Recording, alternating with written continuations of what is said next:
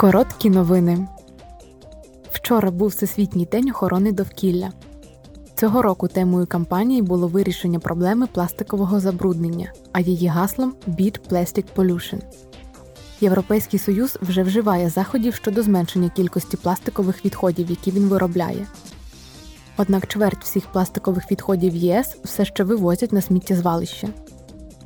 Згідно з європейським зеленим курсом, до 2030 року щонайменше 55% відходів від пластикових пакувань повинні бути перероблені.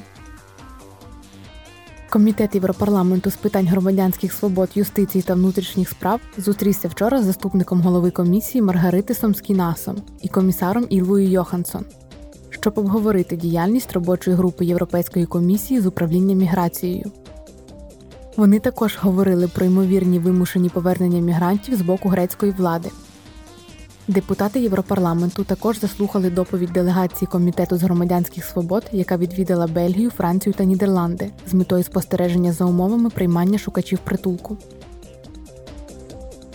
Вчора Комітет Європарламенту з питань прав жінок та гендерної рівності та Комітет Європарламенту з питань громадянських свобод обговорили проєкт доповіді щодо директиви про запобігання та протидії торгівлі людьми та захисту її жертв. Депутати Європарламенту закликали вдосконалити деякі аспекти документу. Серед них гарантія недоторканості жертв в обмін на співпрацю у розслідуванні, боротьба зі злочинністю в інтернеті, раннє виявлення жертв серед заявників на міжнародний захист та підтримка цих жертв.